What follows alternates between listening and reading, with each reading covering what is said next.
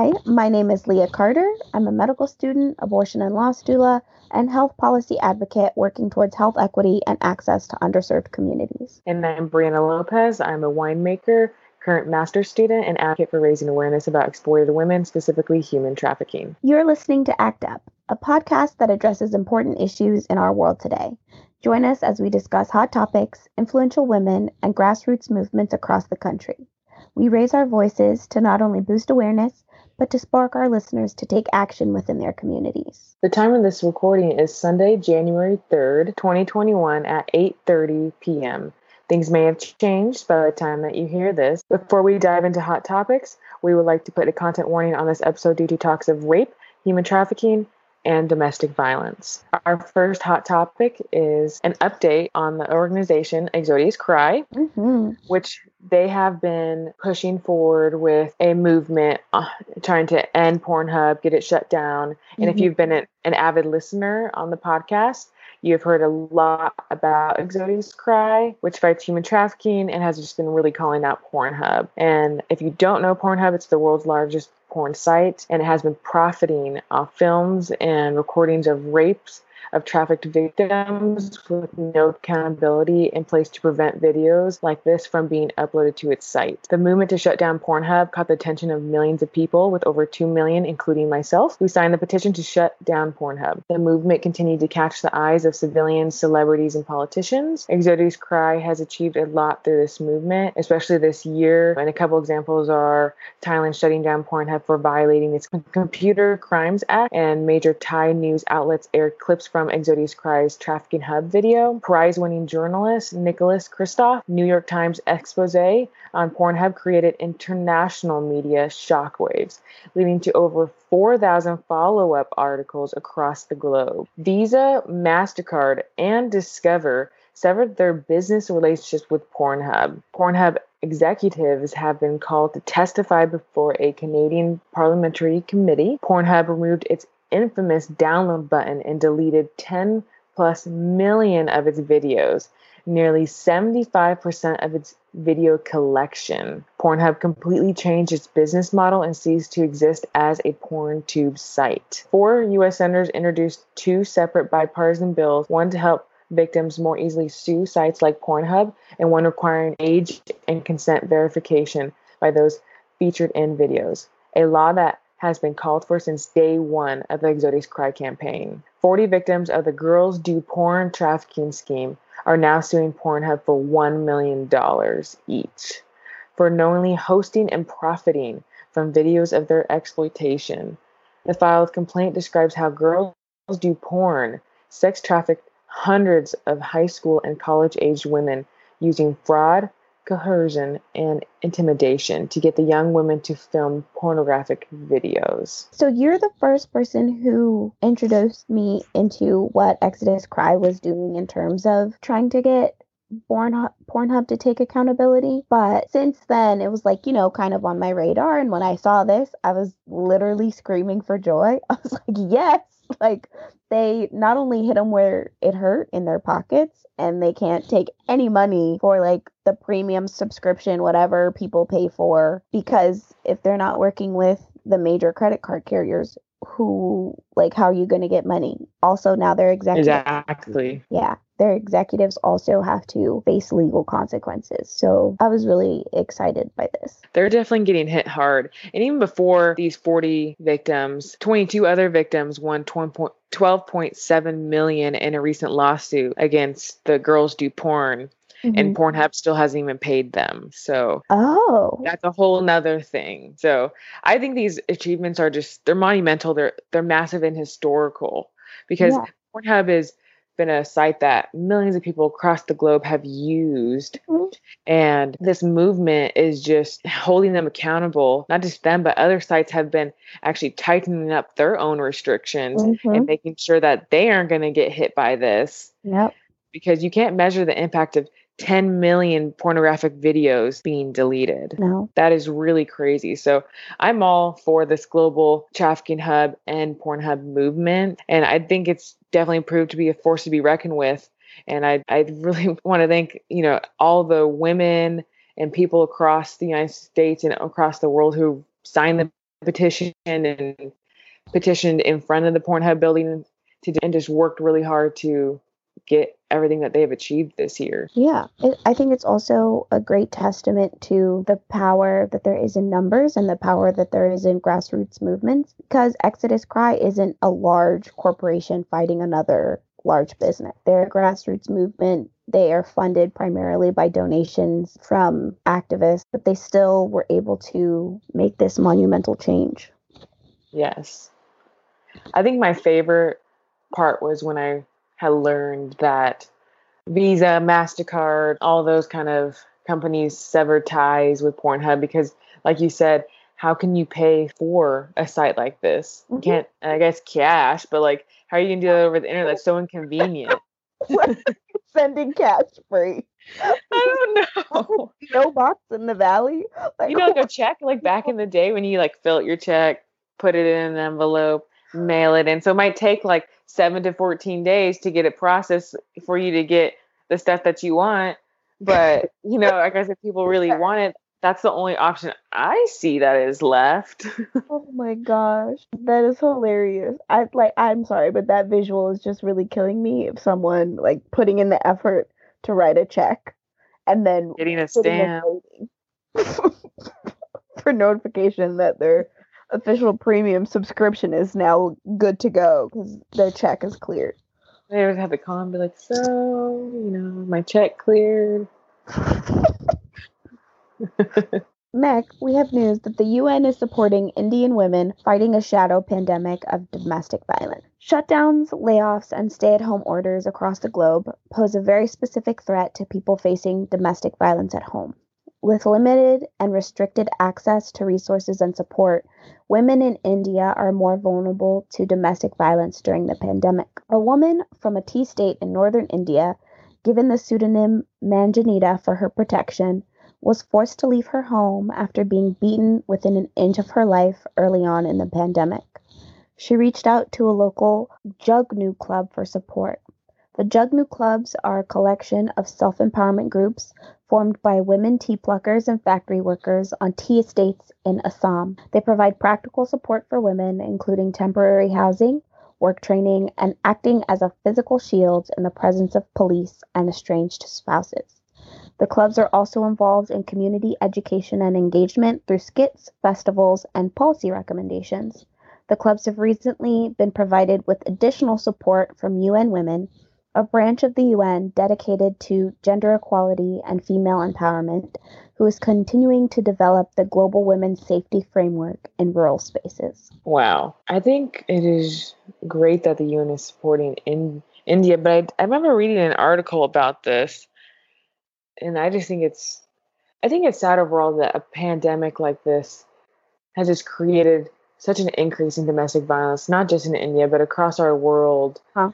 Where our women and even men are being abused and murdered even faster than even before because they're having to stay at home where they should be protected, not just from a virus, but from abuse and should be safe. Home should be safe, a safe place for them. And it's not for a lot of people. And it's just so sad Mhm. that this is happening. And women still to this day are having to fight just to be safe at home. hmm Like, I love that it started out very local and now they're getting more international support. I would love to hear of more similar programs. And something else that I really liked about this story in particular is that they're called Jugnu clubs because Jugnu means firefly. And so I think that that's just like a testament to the image of bringing light to a really dark situation Mhm. that these women are doing and transforming their own and one another's lives. So I thought that was a really cute aspect of it. Yeah, that is really nice and a good representation of the group. hmm Moving on. A new federal healthcare rule started January 1st, 2021, which now requires hospitals to publicly post prices for every service they offer and break down those prices by component and procedure. This will provide clear, accessible pricing information online about the items and services they provide in two ways. One, as a comprehensive machine readable file with all items and services, and two, in a display of shoppable services in a consumer friendly format. I have very mixed feelings about this. Very, very strongly positive feelings, and then very strongly negative feelings. Like, I don't feel neutral about this at all. Like, I love that there's some transparency in the cost of medical care, which is excellent. As a medical student, has just seen the harm that comes from surprise billing when someone comes in for even if it's not necessarily life saving treatment, if it's life altering or if it's just life enhancing, whether it's in the emergency department or they are admitted or they come in for an elective procedure. And then they have a certain understanding of, of what it's going to cost. And, you know, they go into recovery and sometimes weeks or even months later, they get hit with a bill from their insurance company of something that they have to pay. Or like hearing stories of people taking an Uber to the hospital because they know that an ambulance is going to cost too much. That's ridiculous. So, it, because of that, that's why I'm just like, okay, this could be a good thing. And so I could also see this potentially being not great in terms of like the second aspect of it being a shoppable service because most people have internet access and access to Google. And a lot of people do use what they find online to kind of self diagnose and figure out what treatment they need. And but very few people have the same medical background. And so I could see this. That's where my like negative feelings about this come into play. I could see this just being very difficult. Like me being in the ED one day and being like, okay, this is based on what you're telling me. I think that we need to run these tests and these are my differentials. Here's what we're going to do for you. And someone else being like, no, I looked it up. It's this you need to give me this. And so, how is that going to change physician accountability? Like, and is it going to change? Like, if someone because now they can read on a on a list they can pick that they want to have a CT if i give them the CT and then they go to a different ED and they just you know keep getting CT scans and they have all of this radiation exposure and then develop cancer who's then responsible? That's where my mind took it negatively. Because I know some people can be so demanding in terms of what they need and then if it's available like this what mm-hmm. kind of conversations or what new people skills do i need as a physician to convince someone otherwise. Well, hopefully, I think at least from a civilian aspect, I think of this more as it's like like transparency on like being able to act go online and compare the prices to make it easier for consumers to shop and compare prices across hospitals. Okay. So I would I, and and hopefully they're checking to make sure their insurance works if they have insurance mm-hmm. to make sure that if they're able to sh- go across and I know that um, CMS.gov is the place you go and you can on their care compare section of their website, mm-hmm. you can go on and compare like 4,000 uh, Medicare certified hospitals that hopefully they're looking for they're looking at all these options and seeing okay so these hospitals work with my insurance mm-hmm. and if mm-hmm. i have to pay a copay then this it would probably be. be this amount i know that they probably go in and like you know i looked it up and it's possibly this hopefully mm-hmm. the doctor can kind of like redirect them back and be like I understand that, you know, validate that they looked it up and validate how they're feeling, but then kind of be able to then take control of the situation with the patient and be like, you know what, these are, you know, with the symptoms that you're telling me, either, you know, they could be correct, this this uh, patient, or he, the doctor may be like, you know,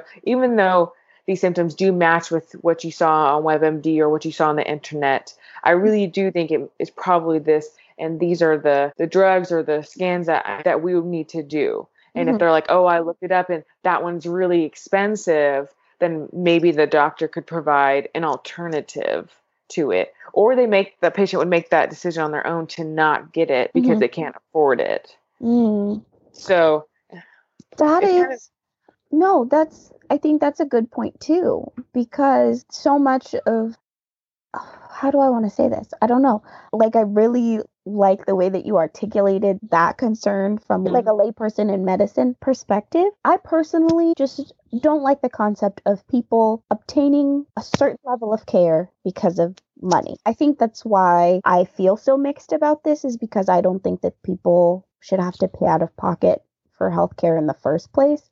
And so I'm like, mm-hmm. okay, like I see I really see the benefit in being able to strategize and budget for treatment that you need because that's how our system exists right now. But I just don't think that that system should exist. So if it's going to lead people to be able to get certain treatment when they previously wouldn't see it because they know exactly how much they need to budget, I guess, I mean, that's beneficial for now. I just, mm-hmm. I just personally think that people should have to pay. I think you're right. It is really, really hard, and it is sad to know that we do have millions of Americans right now, especially during the pandemic, who are, who've lost their jobs, don't have health insurance, mm-hmm. or even if they have a job, maybe they have a job and don't have health insurance, or they have a job but maybe their health insurance isn't that great and doesn't cover a lot of services, and so mm-hmm. there are a lot of people, or they just don't have it and they can't afford health care, and mm-hmm what is sad about our system is that we do have a lot of people across the country who can't afford it, and that's why they don't get themselves checked out. Mm-hmm. And then later on, they could have something severe happen to them, or some severe symptoms come up. They go to the hospital, and it could have been it could be cancer stage 4 mm-hmm. or it could be something that if they came in and got preventive checks if they mm-hmm. had health insurance it could have been prevented mm-hmm. so i agree with you it is it is like a positive and a negative and it, it does really highlight still the inadequacies that we have in our nation currently I feel like this is like a band aid on something that severely needs stitches. It's helpful, but there's still room for improvement.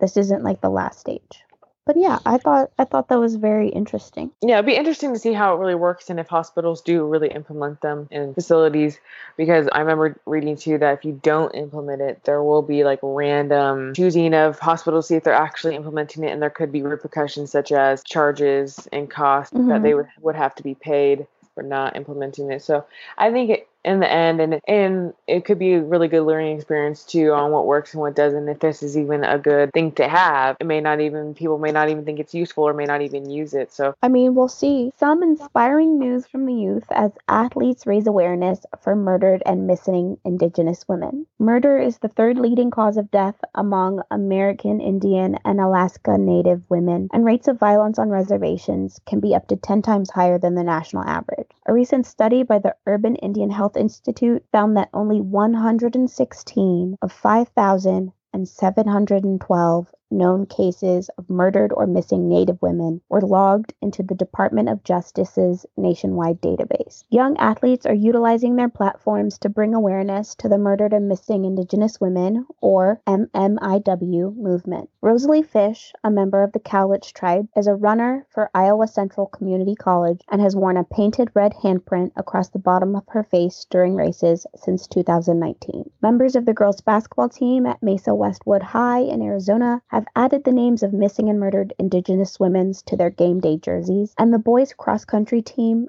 from Monument Valley High School on the Navajo Nation reservation often compete with a red handprint painted on their faces as well. I love that. I think that's another great way to spread awareness mm-hmm. about mm-hmm. missing and murdered Indigenous women. I think a couple episodes ago talked about this subject, and it it's just nice to know that there is more groups and people spreading awareness about it because it is a, an issue that needs to be worked on. Mm-hmm. And it is, it's and I know that Westwood High School too in Mesa, Arizona. So that makes yeah, me happy to hear that. I just really like I hate the circumstances under which young people have become activists because the terrible parts of the world are just being brought to light, at least for them. And mm-hmm. they're not just gonna let older generations like our generation and their parents' generation they're not just going to let them sit back and be like, oh, well, this is how the world is. They are actively doing what they can mm-hmm. to make a change and i really love that. So the, the, concept of the red handprint painted on the face i guess is from a woman by the name of jordan marie brings three white horses daniel. She's an indigenous woman and athlete from the Kul Wicasa Oyate tribe in south dakota and she is one of the first people who was noted to run and compete with the red handprint on her face. She kind of started it. Rosalie Fish is also really known for it, this, and a lot of other young people are doing it as well. I saw it actually on TikTok, and I saw in the TikTok the hashtag MMIW, and so because I knew what that meant, I just put it together. But had I seen this just in person, I feel like I would have been really lost and not known. But then hopefully that would have led me to do my own research and learn about it. That's, I think, the point of it. And I've also uh, seen photos of when women have protested that they have that red handprint on their faces too. Mm-hmm. And I think it's a great symbol. I think so too. I think it's not only is it very distinct, but I think it's very closely tied with indigenous culture there's a lot of aspects of it that really make it prominent. Yeah. Next, Argentina senators vote to legalize abortion. Argentina is the first big Latin American country to go so far. When the vote was announced, it was emotional. There were tears of joy, singing and dancing. People even let off fireworks. Until this point, abortion have only been permitted in the case of rape or where the mother's life was seriously at risk. The new law makes abortion legal in the first 14 weeks. Supporters say that tens of thousands of Argentine women and girls are hospitalized each year because of unsafe underground abortions and that more than 3,000 women have died in the last few decades because of this. And they hope that this will do a lot of help in the end. The president, Alberto Fernandez, is a key supporter of the law. He says abortion will now be safe, legal, and free. Mm, of course, you know I love this one. Literally, legal abortion saves lives. I heard about this and I was like, Leah's gonna love this. when I saw the notes, I was like, yes. But, I but even when I heard about it, yeah, I was I was happy for it too. I just haven't really been on social media this week. Well, not more than this week. But yeah, so I have not been as tapped in as I feel like I usually am. But this, of course, is great news. I think in our first episode, we talked about abortion in Brazil specifically, which is another Latin American country. And I know that the commandments, you shall not kill, is often used in anti abortion rhetoric. And mm-hmm. because a lot of Latin American countries are very heavily Christian, I think that that sometimes gets tied up in their legislative process. So they impose their own religious beliefs on other people, which you know also happens in the United States. I love that they were just like, no, we we're looking at the data.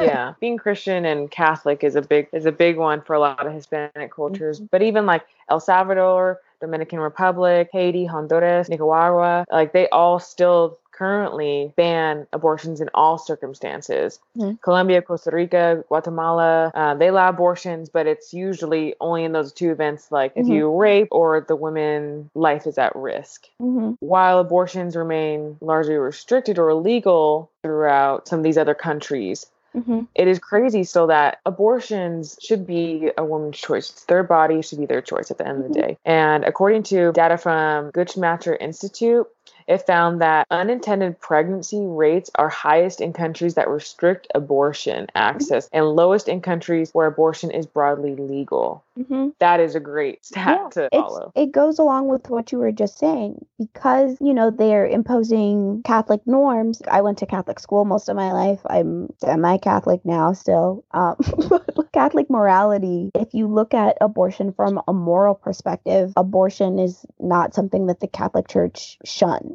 It's only when you look at it from the perspective of the commandment, which is something also very interesting. In terms of that statistic where unintended pregnancies are lowest in places where abortion access is higher, it's also really linked when you have more access to abortion. You also have more access to health education and reproductive justice and contraception before you get pregnant. So people know all of the steps that are involved in getting pregnant and all the ways that you can prevent it even before conception. That way, abortion is like, or like post conception termination of a pregnancy is reduced. So, yeah, I think there's all kind of, I think abortion in general, whether it's illegal or legal, I feel like a lot of the countries that make it illegal is mm-hmm. because it's like sex is there, but we don't want to talk about it. We don't want to teach our kids about it. It's kind of like mm-hmm. your parents can teach you, but we, it's like really hush hush. And like on the DL, when no, it really shouldn't be on the DL. Teachers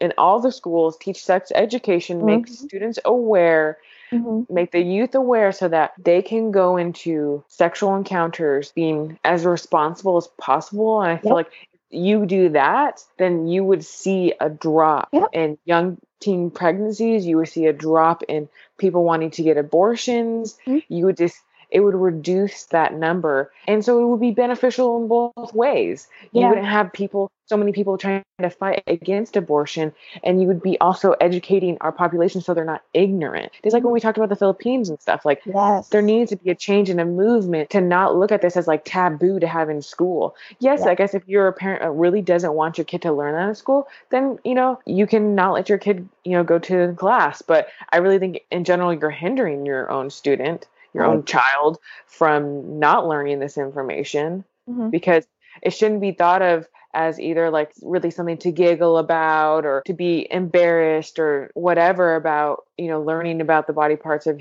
human and what females have versus males. It should be thought of as this is just a natural thing. Learn all about it so that people aren't scared embarrassed or trying to hide themselves. People can really be who they are when they know and then people won't be so upset or you know they won't be all confused. They'll be like oh okay and keep going on their day because it's normal. Yes and especially if you teach people that at a young age they're more likely to be open-minded and receptive to new concepts as they grow up.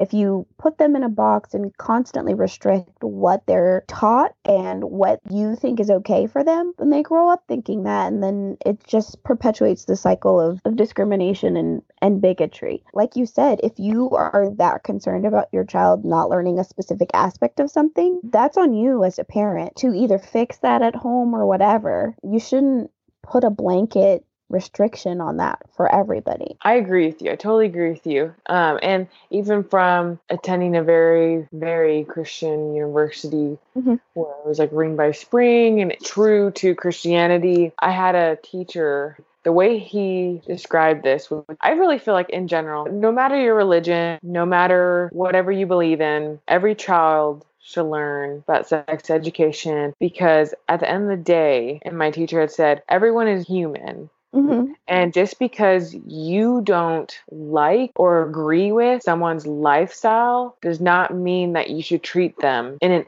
inhumane way. Mm-hmm. They are humans and they have rights. Mm-hmm. And just because you don't like it does not mean that you have the right to tear other people down. Mm-hmm. You may not believe it, but it's some, that's something you should keep to yourself. You should know that they exist and that they're out there and treat them the same as you would treat anyone else mm-hmm. with respect and keep it to yourself that you don't agree because at the end of the day everyone has a right to live the life that they want. Yeah, live and be treated with respect and dignity. Our last hot topic for today, Alex Padilla is to assume Senator Harris's congressional seat.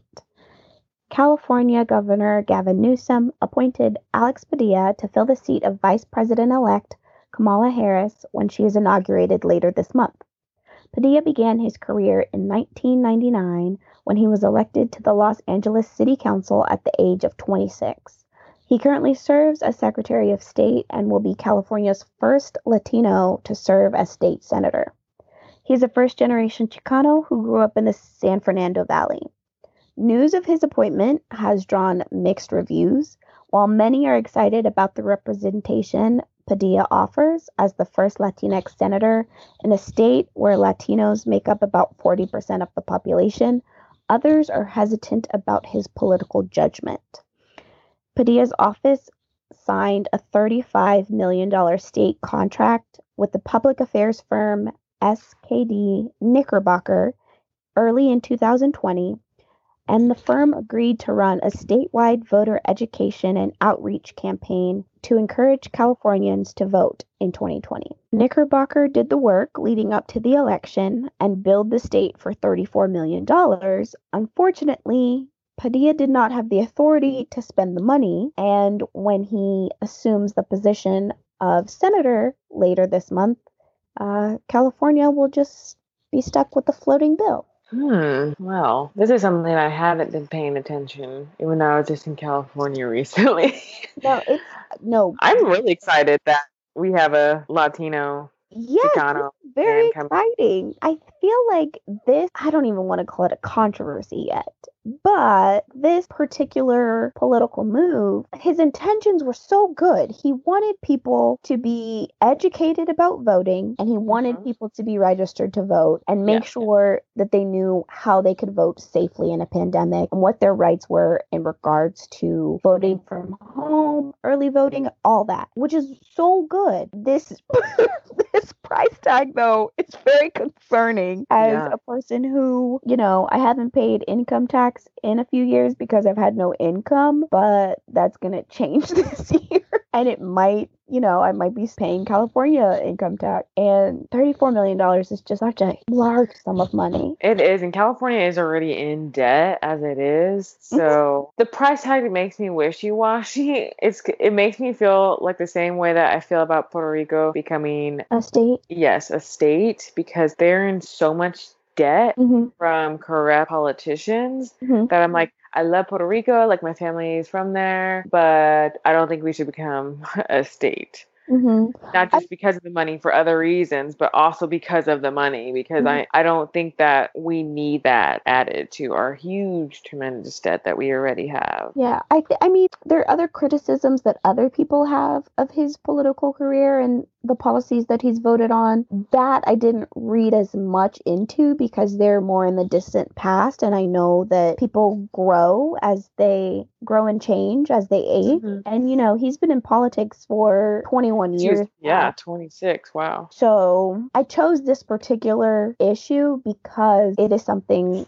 that affects, it's really recent. It affects me. And a decision hasn't been made in regards to what's going to happen about this bill. Like, where's the money going to come from? Yeah, I think it's really hard. And I know some information, even when Joe Biden was running, that came up about his past and about some decisions that he went with mm-hmm. back in the day, back in like the 90s or earlier. And really with any politician, the decisions made at that time were influenced by what was going on in the world. Yes. It was influenced by how old they were, influenced by their experience. Now it's they're probably very different. And it, I think it, I don't really think or agree that we should always be looking at someone's past and be judging them. Yes, it's good to acknowledge and learn about previous things they voted on or did, but it, then you also need to take into context then what was going on in that time. I agree. I and think- take into consideration those aspects, not just, oh my God, they voted for this. This is horrible. They're going to be like this now. You know, read about the policies that they're currently trying to enact.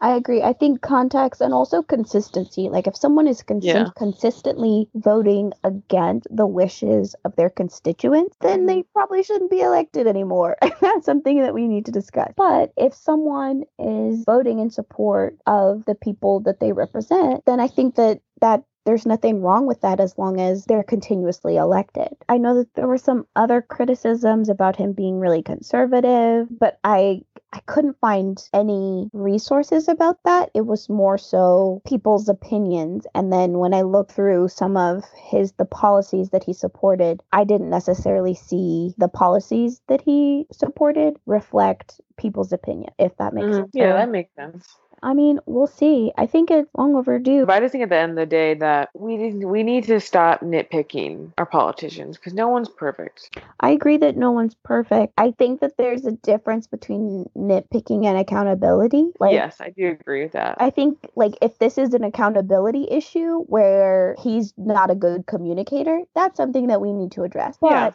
that's not the case, then let him be senator and do some good things. Yeah. No, yeah, I agree. I agree with that. Okay, and that concludes our hot topics. Woohoo. Our woman of the week is Shere Hite. Hite received her bachelor's and master's degree in history from the University of Florida at Gainesville. She attended graduate school at Columbia where she started to work towards a doctorate in social history, but left when she was told that she could not write her dissertation on female sexuality. Shere startled the world in the 1970s with her groundbreaking reports on female sexuality and her conclusion that women did not need conventional sexual intercourse, or men for that matter, to achieve sexual satisfaction. Let's go Shere!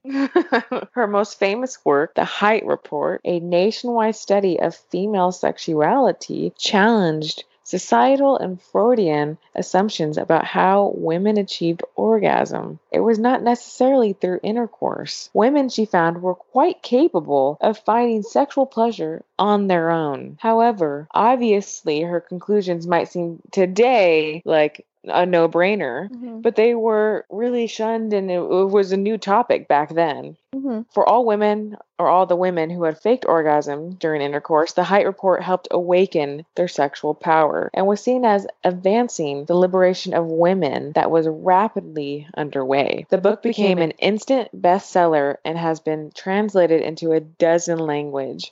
More than 48 million copies have been sold worldwide what set the Hite report apart from the other from any other studies were the questionnaires at the heart of it. More than 3,000 women wrote candidly and open-endedly about their experiences. Researchers should stop telling women what they should feel sexually and start asking them what they do feel sexually, Miss Hite wrote. Hite lectured at universities around the world and wrote several books. Shere Hite died this past September in London and was 77 years old. Her husband is her only immediate survivor. I have heard of the Hite Report in very specific circles. Very understandably, a lot of doula work and work surrounding abortion and loss is very feminist. So, a lot of people who are very active in feminism movement cite the Hite Report very often. Like you said, this is like seems like a no-brainer today, but I can mm. really see how in the 70s people were like, "Oh no, we got to shut this lady up." We got to shut it down. no. She's like, I have to tell my story. I have to tell all these other people's stories. We're going to get the word out. Yeah, I just think it's crazy because another stat from the Hite Report was that more than 70% of the respondents shattered the notion that women receive sufficient stimulation during basic intercourse to reach climax. Rather, they said they needed stimulation of the clitoris but often felt guilty and inadequate about it and were too embarrassed to tell their sexual partners. So that means that even like back in the 70s, which wasn't too long ago, oh. that women were were still very embarrassed about their bodies and sharing and just honestly being open with their own husbands yeah. or sexual partners about what would truly stimulate them. So that just makes it sound like that sex was really just to produce babies and was boring. And was a chore largely. Yeah. I can't imagine being involved with someone and not being able to tell them mm-hmm. how I feel, what feels best. I mean, that's really not my personality at all. But I don't know if it's just because, regardless of of what generation I was born in, I would have been as outspoken in, in those terms, or if it's mm-hmm. because we're standing on the shoulders of giants and we have the Hite Report to fall back on, and women's sexuality has come such a long way. Yeah. That I feel comfortable doing that. It's interesting. I think that's something that I'll think about. Mm-hmm. I think it was definitely a, a, turning point back then for women to, and to also kind of normalize because this is something that they haven't really, they're too embarrassed to talk about with their husbands they're more likely not talking about it with their friends mm-hmm, but mm-hmm. to read a book about it with other women expressing it mm-hmm. they're in a sense not alone it's that realization that they're not alone in this that other women are experiencing this and that if you try this you know this could be a lot more fun yeah you know? i still feel like there is still some shame in terms of the conversations that women have with one another like amongst girlfriends regarding mm-hmm. sexuality and i i see it with my own friends like sometimes i'll say something and they'll be like oh, leah I can't believe you said that. And I'm like, no, we okay. If you can't believe I said it, we need to talk about it. like we need to talk about this ASAP. They obviously need to look through your computer feed. because I knew that real fast.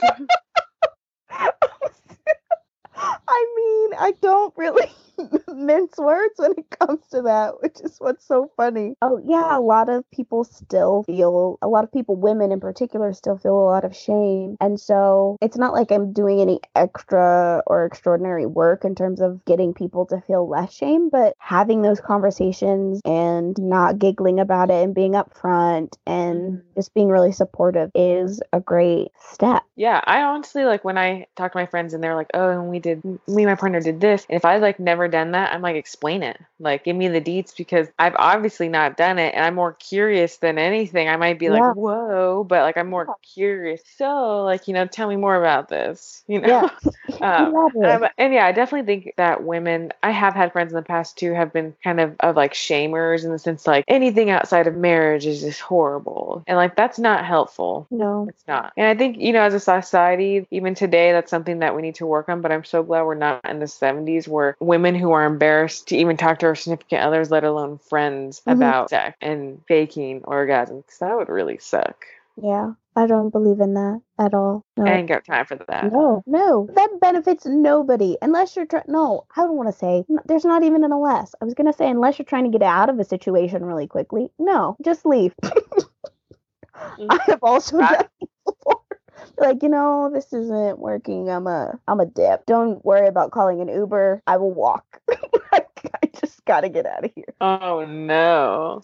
Today in history. On January 3rd, 1994, citizenship was granted to nearly 7 million black South Africans whose rights were virtually non existent during apartheid. The election that followed in April of that year was the first non racial and totally democratic election in South African history. Citizens overwhelmingly voted for Nelson Mandela, electing him the first black president of South Africa just three years after his release from federal prison. Have you ever seen the movie The Color of Friendship? It was a I have Disney not. movie. I feel like that was my first introduction to apartheid as a Mhm. child. And I think that movie came out, if not the late 90s, then the very, very early 2000s. Like, I definitely watched that movie, maybe even before middle school. Um, Wow. that's how I learned about apartheid in South Mhm. Africa. Seeing today's Today in History, seven, like, I knew that South Africa was predominantly black. I knew that because it is literally an African country. The fact that 7 million black Africans whose ancestry is from nowhere else but South Africa couldn't vote in an election where laws were made on the land where all of their ancestors were from is just really wild. hmm I definitely, this is something that I think 2020 definitely made me think about a lot. Racism in general, but it definitely, because this year was definitely highlighted with all the protests, it just Mhm. made me rethink a lot of stuff and, and actually made me think back to my own education learning about slavery or just different races in general Mhm. and how I want to bring up my kids that movie that you just mentioned like I never have heard about and never Mhm. watched it and I think one thing that I definitely want to do with my kids is maybe just every month spend the whole month with, with with my kids on like a different country or a different race and just diving in and just with my kids totally just wholeheartedly going into it like learning about it watching movies about it just being educated and open-minded about it so that my kids are aware Mhm. and that they're not in my position sitting here being like no I, did, I have no clue that that movie existed or they can reference and be like yeah and this and this and this and just be super knowledgeable on the Mhm. subject and just be open because i am really tired of just how bad 2020 was really glad it's over Mhm. but just there's so much improvements that need to be made and i constantly even see like myself and others like on how we all need to improve and do better to me this just reminds me even more that i continually have stuff that i need to work on to do mm-hmm. better all of us do. Something that I tried to do, not so much last year because I honestly was just trying to get through last year. In one in 2019, I set a goal for myself to read 40 non-medical books. I think January I just like read really random things. I read Harry Potter and then I tried to start Lord of the Rings, but I couldn't get through that. Um, Ugh. but in February, I was like, okay, for February, it's Black History Month. I'm only going to read Black author. And then Mhm. March is Women's History Month. So I only read female authors. And then, Mhm. like, I went through it that way. And then June was Pride Month. So I only read queer authors or like about queer history. I kind of just worked my way through that way. Yeah. So even if it's not to that big a scale, there are things that you could do and incorporate into your life. Even if you continue going on and you're just like, okay, once a month, we're going to read a book by a person of color. But the movie Color of Friendship, it's on Disney Plus right now, if you have that. is it i Um, do Yeah, because it was a movie made for children. And I think that that's also something that I've noticed recently is that children's television and children's programming has kind of been trying to keep up with the times. Like they're more Oh yeah. open about discussing things. They did a Babysitters Club reboot that was on Netflix. good. Hmm. Yeah, and they covered transitioning in terms of one of the children that they were babysitting was transitioning and like advocating for trans people. And I was just like, I love this. And it wasn't even rated PG, it was rated G. And I was like, I love how they're just like, no, this is something we need to talk about. Like just how we were discussing Yeah. earlier. People need to be treated humanely, regardless Yes. of whatever aspect of their identity you might feel uncomfortable with. So let's just normalize it by incorporating it in with no pomp and circumstance. Yes, I do think that I think that's a, that's great, and I love I do see that too with Disney and a lot of shows them incorporating that, and I love it, and I think that is great. And I also think too what I said with what I would like to do with my kids, I definitely want to do that when they fully can comprehend. But even when they're younger, it, like just how you went through months of like women and pride, and I know there's Hispanic, and we did Native American not too long Mhm. ago, like November. I Mhm. think all that too, even when your kids are young, could just buy children's books. Mhm. And I know there's a lot of children's books coming out about Native Americans, Hispanics, or even if it's just by a black author or a Native American person, buying it and expressing that, you know, this is to your children like it's, you know, Black History Month. So we're going to, tonight when we go to bed, we're going to read this story. Yeah, someone was saying like decolonize your bookshelf. How many of the books do you own that are just some old European white guy that you were told to read in high school? And that's the only reason why you know about it. For every one book you have like that, pick a book written by someone else or about something else. Making baby steps and if you incorporate it into your everyday life, it it's makes it a lot easier to just recognize the humanity in everybody. Yep, I agree. If you like what you're hearing, please review us on whatever platform you listen to. If you have any recommendations or specific women that you would like to hear about, please email us at actuppodcast1 at gmail.com. And please follow us on Instagram, Facebook, and Twitter at Act Up Podcast. The reputable sources that we acquired this week's information from are NPR, Exodus Cry, CMS.gov, New York Times, the UN Sustainable Development Group, the Associated Press, and the LA Times. Happy New Year and stay safe, y'all. Happy New Year. Bye.